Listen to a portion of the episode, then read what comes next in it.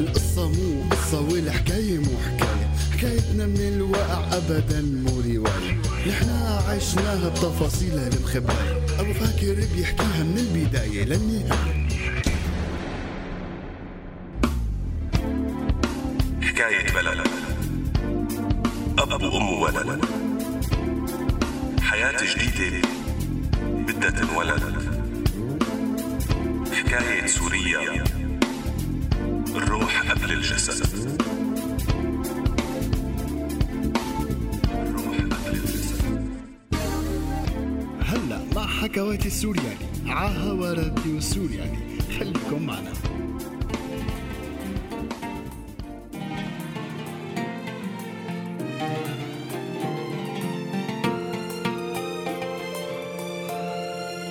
يسعد لي أوقاتكم إخواتي السورياليين الغوالي.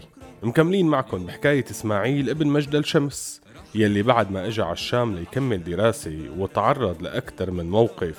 من المخابرات وجماعة الاتحاد الوطني لطلبة سوريا حس إنه لازم يرجع على الجولان لأنه ما بده يكون حاسس حاله ملاحق ببلده.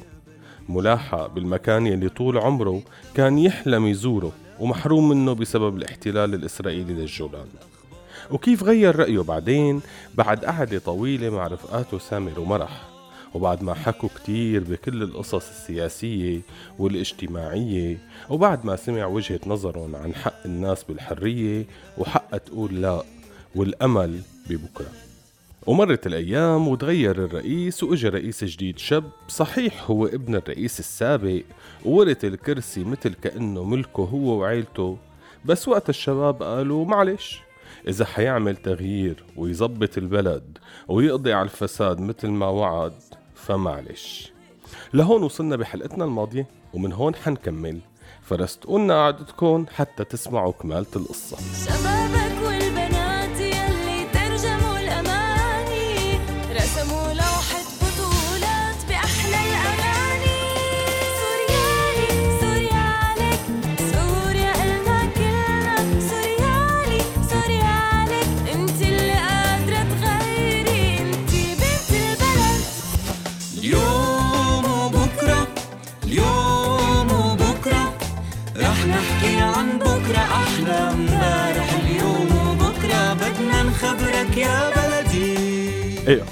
بعد ما استلم الرئيس الشاب البلاد كانت أول كم سنة مبشرات بشوية خير. يعني كان في أخبار حلوة عم تطلع على التلفزيون عن إصلاحات كبيرة بالقوانين وإصدار قوانين جديدة للاستثمار وحكي كتير عن شغلات كتير حلوة حتصير. حلو. بس ايمتى سألت مرح وهن قاعدين مرة عم يتفرجوا على التلفزيون. إنه فهمنا كل هالوعود حلوة وضرورية. بس ايمتى بعدين مو ملاحظين إنه ما عم يقربوا ابدا على الجانب السياسي؟ يعني ما حدا عم يحكي عن فكرة إصلاحات سياسية بنظام الحكم أبدا. كله على الاقتصاد. صحيح الاقتصاد مهم بس كمان الحرية السياسية ضرورية. ابتسم سامر وقال لها الاقتصاد أهم هلأ لأنه لازم يسحبوا البساط من تحت التجار القدماء ويزرعوا ناس من عندهم يستلموا كل الوكالات والمشاريع الجديدة. بنفس الوقت التشغيل اللي حيصير للعالم بخليهم ما كتير يهتموا بالجانب السياسي والأحزاب وخلافه وبيوزع الولاءات بين أكتر من جهة وهي الجهات بتكون مرتبطة فيهم. شبنا ملاح مو معقول ما تكوني منتبهة لهالنقطة. فقاطعن إسماعيل يلي كان شوي متحمس للتغيير يلي عم يصير إنه طولوا بالكم لا تكونوا متشائمين هيك. عطوه فرصة وخلوه يشتغل. يعني كمان الحمل مو سهل. الناس يلي ماسكة مفاصل الدولة مو ببساطة حتقبل التغيير. لازم يشتغل شوي شوي حتى ما يصير بلبلة بالبلد وبمؤسسات الدولة. ابتسمت مرح وقالت له إن شاء الله. والله أنا ما عندي مانع. بس جواتي في إحساس إنه هالحكي كله ما حيجيب نتيجة. هذا النظام بتركيبته سلطوي. مستحيل يشتغل غير لمصلحته. عموما صبرنا كتير خلينا نصبر شوي ونشوف شو حيصير. ومرت كم سنة تانيات والوعود ما تحقق منا شي حقيقي. تحقق شوية شغلات على الخفيف بس شي جوهري ما حسوا إنه فعلا في تغيير. البلد صارت مرهونة بقبضة كم تاجر ورجال أعمال جداد. صاروا هن السلطة الجديدة وشاركوا أهل السلطة القديمة وصاروا واجهة الشغل تبعهم. الطبقة الوسطى يلي هي أساس أي مجتمع. بلشت تختفي شوي شوي لحساب طبقة محدودة عم تصير غنية غنى فاحش وطبقة عم تروح باتجاه الفقر عم تكبر وتتوسع. حس إسماعيل إنه أمله بالتغيير عن طريق هذا الرئيس الجديد عم يختفي ويروح من قدامه. حس إنه ما عاد في أمل. حسوا قلبه إنه في انفجار جاي بالبلد مو انفجار قنبلة أو سيارة مفخخة لا.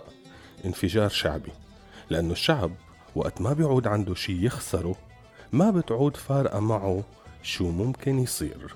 وهذا أخطر انفجار ممكن يصير.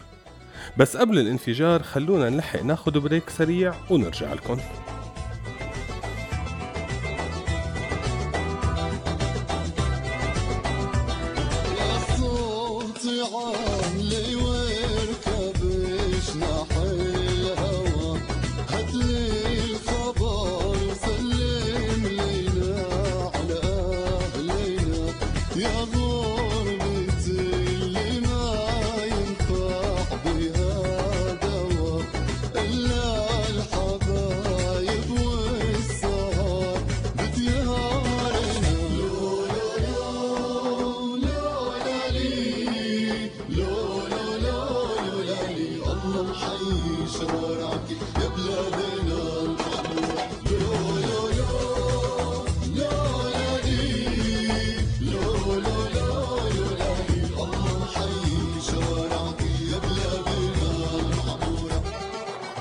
إيه أخواتي بلش إسماعيل يحس إنه البلد عم تمشي باتجاه مصير مو واضح وبيخوف. بهالأثناء كانت مرح وسامر تجوزوا وسافروا يشتغلوا برا لأنه رفضوا يشتغلوا بوحدة من الشركات المملوكة لطبقة الإثرياء الجدد. بقيوا على تواصل مع إسماعيل يلي قرر يبقى بالشام. مرت أيام وصار يلي خايف منه إسماعيل. بلشت الثورة بسوريا تنتشر من مدينة لمدينة ومن قرية لقرية وكانت نتيجة طبيعية برأيه لكل يلي عم يصير بالبلد. بس بس شو أعمل؟ ما ما ما عرف شو بده يعمل. هو كتير مقتنع إنه البلد بحاجة لثورة بس خايف عليها من النظام يلي ممكن يعمله لأنه هيك نظام سلطوي متمسك بالسلطة لهالدرجة. ممكن يخرب البلد قبل ما يتخلى عن السلطة أو بالأحرى بيخرب البلد ولا بيتخلى عن السلطة.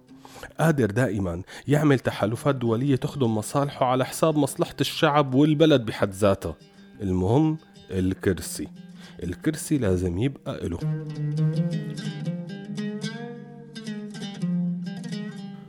تردد كتير وفكر إنه يسافر لكنه تفاجأ برجعة مرح وسامر على البلد. تركوا شغلهم وحياتهم يلي عم يبنوها برا ورجعوا حتى يكونوا جزء من الثورة. إنه معقول ما نكون جزء من هيك تغيير حقيقي؟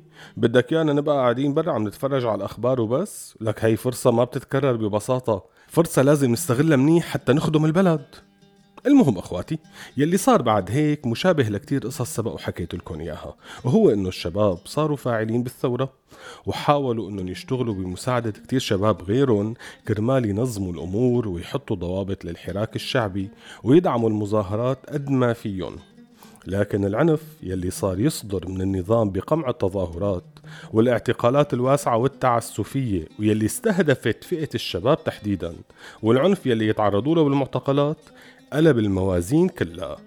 خاصة لما كان عم يعتقل شباب مدني عم يحكي بأفكار تغيير ديمقراطي وبنفس الوقت يطلق سراح مهربين سلاح ومجرمين وقياديين بجماعات متطرفة موجودين عنده بالسجون. الخلل الكبير بالتوازن يلي صار بالشارع وبالثورة خلى الحلم تبع الشباب ينهار قدام عيونهم.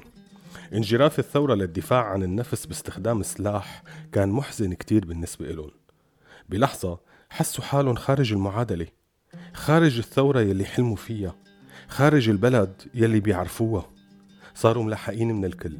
النظام عم يلاحقهم لأنهم عم يطالبوا بالديمقراطية والحياة المدنية والتغيير الديمقراطي. وبعض الكتائب يلي صارت مسيطرة على مناطق بسوريا كمان عم تلاحقهم لأنهم عم يطالبوا بالتغيير الديمقراطي وبالحرية. حسوا بلحظة إنهم صاروا غريبين ببلدهم. وللأسف انخطف سامر.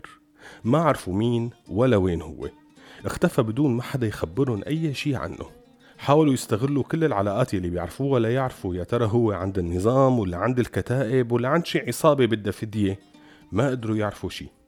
إسماعيل اقترح على مرح إنه لازم يطلعوا من البلد لازم يبعدوا فترة لأنه صار الوضع خطير. راحوا باتجاه تركيا.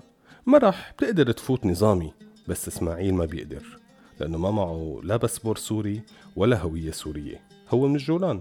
ما معه غير وثيقة سفر بيستخدمها لإثبات شخصيته لأنه رفض هو وأهله من زمان أنهم ياخدوا الهوية الإسرائيلية. طب شو العمل؟ قرر أنه يرجع على الجولان يرجع من نفس المعبر يلي إجا منه من أكثر من 15 سنة. المعبر يلي كان بوابته لدخول سوريا حيكون بوابته ليطلع منها ويمكن ما عاد يشوفها.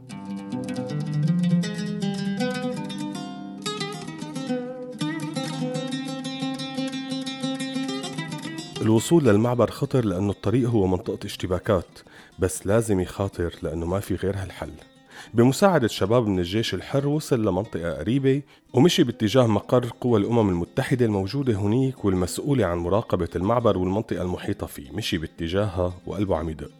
ما بده يعبر بهذا الاتجاه بس ما في حل. الاتجاه الثاني صار مسكر. ما فيه أبدا يبقى بسوريا. لازم يغادرها. وقف. اندار. ورجع باتجاه الشباب وقال لهم ما فيني روح. باقي معكم. بقي حوالي السنة عم يتنقل بين درعا وريفا عمل مدرسة متنقلة صار يعلم الأولاد يلي انهدت مدارسهم. ما لازم يخسروا كل شيء هلأ صحيح هو مانو أستاذ مختص ولا بيعرف المناهج اللي كانوا عم يدرسوها بس على الأقل بخليهم ما ينسوا القراءة والكتابة. بشاركهم بالمعلومات يلي بيعرفها. بشاركهم بكل كلمة وكل فكرة وكل حرف تعلمها. بقي هنيك قريب من بيته بمجدل شمس وقريب من عشقه يلي هو الشام. بقي هنيك حتى إجت قذيفة طيارة على البيت يلي كان قاعد فيه. المدرسة يلي كان عاملها ببيته. استشهد نتيجة هذا القصف يلي كان عم يشنه النظام على المنطقة. استشهد هو وعشرين طفل كانوا عم ياخدوا درس جغرافيا عن حدود سوريا وعن الجولان يلي هي قطعة من سوريا.